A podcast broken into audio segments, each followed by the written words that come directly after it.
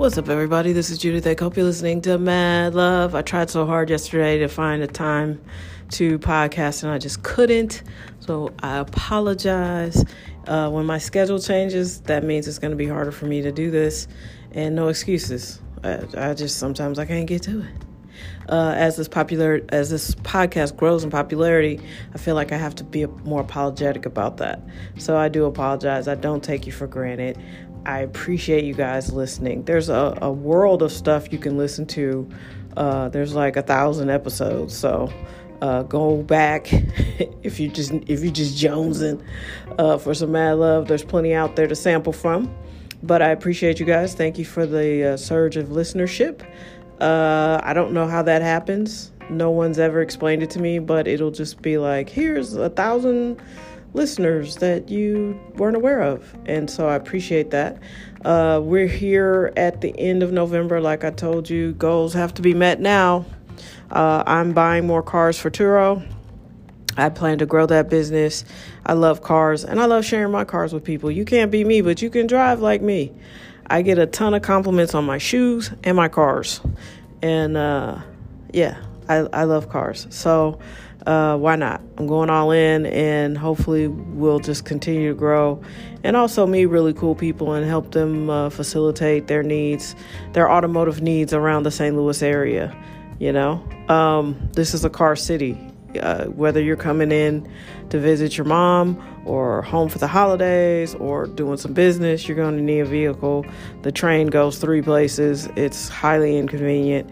Uh, it's it's like LA or like LA used to be before they got the uh, the train system. Uh, it's far. It's spread out. It's designed for you to drive. So uh, check us out on Turo. Going to be bringing a, a, a, new vehicle up there soon. Um, everything's going well for me. I hope everything's going well for you. Uh, be thankful, uh, not just for food and fellowship tomorrow, but the whole reason why Thanksgiving is my favorite holiday is the spirit of gratitude permeates my life and my existence I'm thankful to be here. I'm playing with house money. It is well documented in this pro- podcast that I nearly died 10 years ago. Uh, yeah, it was 10 years ago. Uh, 10 years ago this year, I want to say in in uh, June. And uh, I have never been the same, and that's good.